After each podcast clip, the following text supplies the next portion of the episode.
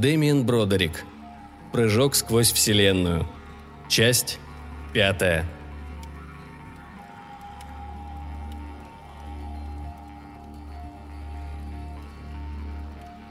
Если когда-нибудь случится так, что к вам будут приближаться с гиперпространственным морфологическим реструктуризатором, то я могу лишь посоветовать вам по возможности быстро бежать в противоположном направлении. На в карманах в поисках капсулы с цианидом. Когда найдете, засуньте ее между зубами и как следует надавите. Если вам повезет, то через пару минут вы умрете, и они вас уже не достанут. У Ся Шан такой возможности не было. Она очнулась с неприятными ощущениями. Все тело онемело и ныло, Проведя ладонью по терзаемому болью лицу, она поняла. Все не так.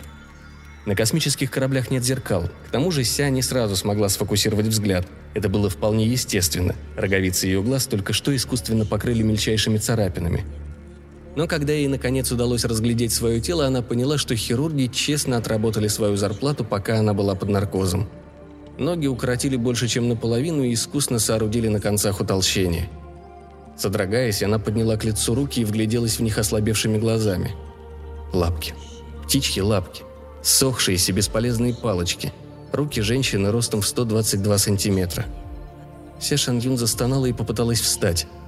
Все тело было искалечено. Она пошатнулась и чуть не упала на спину. Опустив взгляд, она затряслась от шока и огорчения. Бюст исчез. Под грубой арестантской одеждой пряталась плоская грудь нормальной привлекательной женщины 23-го столетия. Шан Юн разрыдалась. Охваченная слабостью, она опустилась на металлическую палубу и скрючилась, обхватив никчемными руками несчастное изуродованное тело. Сначала она оплакивала потерю. Затем в ней начал подниматься гнев, и плач сменился громким, яростным вызывающим ревом. «Внимание! Внимание! Корабль вышел на орбиту тюремной планеты ZRL-25591. От оглушительного вопля, донесшегося из громкоговорителя у ее левого уха, пульсирующая боль в голове усилилась. Она закрылась от него бесполезными ручками, которые ей оставили, но голос вонзался в уши, словно скальпель хирурга. «Приготовиться к немедленной высадке! Когда откроются двери, выходите из камер! Следуйте по зеленой линии к шаттлу! Внимание!» Рыча от злобы, Шан Юн рывком поднялась с холодного сырого металлического пола и дрожа принялась ждать, пока откроется замок – она чувствовала зверский голод. Дыхание, отражавшееся от исцарапанной, покрытой рисунками двери, было зловонным. Дверь скрежеща отворилась. Она бросилась в коридор и налетела на угрюмую смуглокожую женщину. Ощетинившись, Шан угрожающе подняла руки и застыла на месте. Она вспомнила, что теперь стала такой же, как все остальные люди. Женщина была на несколько сантиметров выше и крепче сложена. Вся Шан Юн, опустив руки, прокаркала. «Ты же преступница!» Незнакомка, опустив кулаки, нахмурилась. «Фрида Удел», — представилась она. «Преступница — подходящее слово. Меня поймали, когда я вносила в программу обучающей машины запрещенный материал». На Шан Юн это произвело впечатление. «Теория пространственно-временного туннеля?» «Нет. История». Заулыбавшись, они обнялись с внезапной теплотой. «Вперед! Не задерживаться!» На потертой металлической переборке повелительно вспыхнула зеленая стрелка — Пожав плечами, женщины направились в шаттл. Там уже находилось несколько патологических преступников, и вид у них был жалкий. До прихода Шаны Фриды никто не обменялся и словом. Едва собрание начало оживляться знакомствами и горестными причитаниями, как снова забубнил громкоговоритель. «Входите в шаттл, не толпиться! Немедленно пристегнуться! Входим в плотные слои атмосферы! Торопитесь!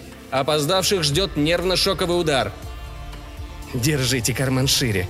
Разумное смирение Шаньюн уже куда-то испарилось, и она кинулась в боковой коридор, ища кого бы прикончить своими новыми дрожащими руками. Встревоженная Фрида застыла в дверях. Остальные покорно подчинились приказу. «Назад в шаттл, заключенная!» – рявкнул голос. «Немедленно!» Один удар шоковым агрегатом убедил Шан Юн, что сейчас не время и не место для возмездия. Немного испуганная, она похромала обратно в шаттл и позволила Фриде пристегнуть себя к антигравитационной койке – во время высадки стоял невероятный чудовищный шум. Он продолжался 10 минут, а может быть 10 часов, и мешал разговаривать, составлять заговоры, считать овец и вообще делать что-либо. Им оставалось лишь лежать как мертвецам. Наткнуться на кусок грязи в шаттле – это все равно, что получить по спине клюшкой для гольфа, хотя Ся Шан Юн подобное сравнение не могло прийти в голову. Гольф был объявлен вне закона во время объединенного благопристойного исламистско-христианского междуцарствия как подрывающий основы морали и никогда не завоевал прежней популярности, потому что главные площадки превратили в плацы для учений. Однако Шан про себя удивилась. Сколько раз власти могут использовать шаттл, прежде чем треклятая штука просто развалится на кусочки от механической усталости? Испытывая приступ тошноты, шесть женщин и один мужчина, составлявшие команду приземлившихся заключенных, если я правильно использую тюремно-военную терминологию, шатаясь, поднялись со своих коек и потащились вниз по скрипучему пластиковому трапу, бросая первые взгляды на место своей ссылки. Планета была омерзительна. «Клянусь калориметром Хаббарда!» Фриду охватил ужас. Руки ее сжались в кулаки, и Шан Юн услышала, как хрустнули суставы. «Это же... это...» Закаленная подпольщица, тайно обученная практическим знанием из истории жизни человечества на планетах и космических кораблях, Фрида не смогла заставить себя произнести вслух подобную непристойность. Шан скрежетнула зубами и выдала слово, которое искала Фрида Адел. «Открытая. Она открытая». Она едва осмеливалась дышать. Преодолевая панический страх, разрывавший ее внутренности, она сообразила – этот голубой потолок, покрытый белыми пятнами, смутно различимый где-то в невообразимой вышине, был тем, что люди Земли когда-то называли небом. При одной мысли о небе вся охватила тревога. Бесконечные просторы ослепили ее и без того слабые глаза. Она просто не могла представить себе существование такого огромного, открытого, неиспользованного пространства. Там и сям виднелись какие-то непонятные цветные пятна – коричневые, зеленые, желтые – Ся Шан Юн переживала прямую противоположность онтологического первенства символа. Грубая реальность сокрушала все ее системы восприятия, ломала привычные представления и стереотипы. Она видела предметы, которые не могла назвать.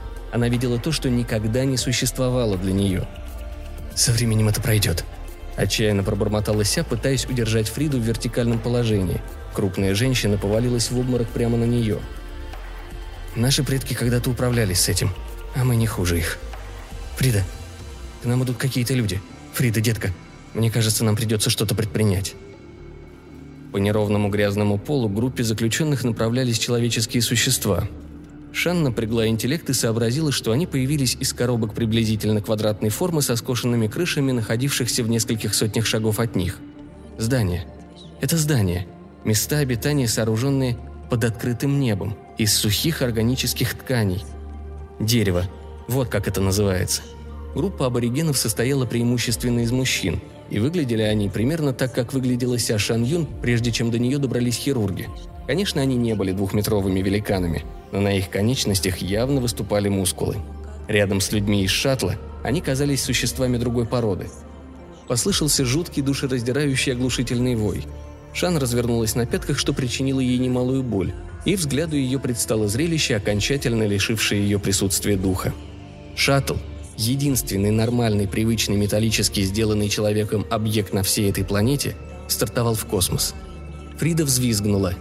Мужчина из их группы неожиданно потерял равновесие и упал лицом в грязь. Охваченный пламенем шаттл взмыл вверх, словно древний бог, и исчез из поля зрения, превратившись в яркую точку, сверкающую высоко в небесной синеве. Фрида необыкновенно тихо опустилась на землю и скорчилась, словно дитя в утробе матери. «Эй, ну давайте же, соберитесь!» Зрение сыграло с заключенными одну из своих невероятных штучек. Незнакомцы уже расхаживали среди них, протискивая сквозь толкучку, дергая, хлопая и слегка пощипывая новоприбывших, чтобы привести их в чувство. Шан Юн глядела во все глаза. Морщинистые лица, покрытые ожогами от прямых солнечных лучей. Глаза, как у животных с голографией в архивах, пугающие яркие в свете дня – один из аборигенов тряхнул ее за плечо. Она с отвращением сбросила с себя его руку. Человек был облачен в одеяние из высушенных шкур животных и переплетенных между собой растительных волокон. Шан почувствовала, как какие-то крошечные существа, реальные или воображаемые, удирают из складок его одежды и расползаются по ее покрытому синяками телу.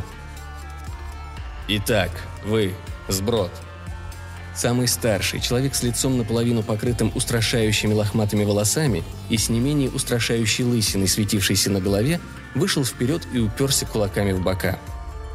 Мужчина-заключенный, пришедший в себя, пошатнулся, впервые как следует разглядел существо, в подобие которого ему суждено было превратиться, и его непроизвольно вырвало прямо в грязь. «Почистите этого идиота и доставьте в лазарет!» – рявкнул главарь одному из подчиненных. А теперь слушайте меня внимательно, вы все.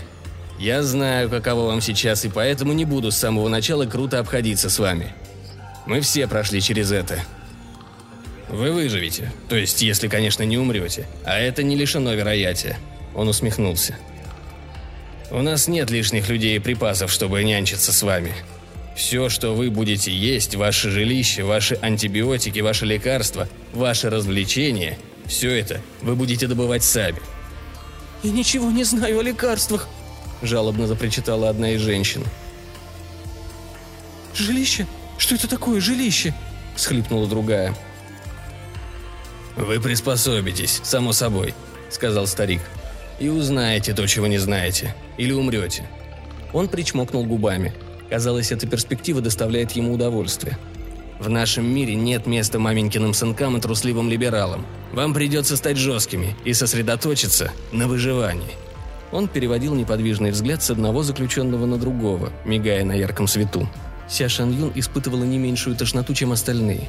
Но когда главарь взглянул на нее, она встретилась с ним глазами. Он уставился на нее, пытаясь заставить ее сдаться. Зрачки Шан сузились, белки глаз налились кровью. Он удовлетворенно хмыкнул и указал на нее. «Ты! Сгони их в кучу, и когда будешь готова, отведи в главный зал. А нам надо идти собирать урожай. Большая сырость может начаться в любой день». Жестом созвав своих спутников, он отвернулся и направился обратно к деревянным зданиям. «Одну минутку!» – громко произнесла Шан Юн. Ей самой ее голос показался тоненьким, осталась лишь тень ее прежней силы. «Что это? Влияние чужой атмосферы или еще одно зверство докторов?» – удивилась она. Человек осторожно остановился и оглянулся через мускулистое плечо, прищурив на солнце глаза. «Я так понимаю, что ты обращаешься ко мне?» «Я хочу знать твое имя!» – проорала Шан. «Меня зовут Энсон. Ты можешь называть меня босс. Мы поговорим позже». Он снова отвернулся. «Стой, черт тебя дери!»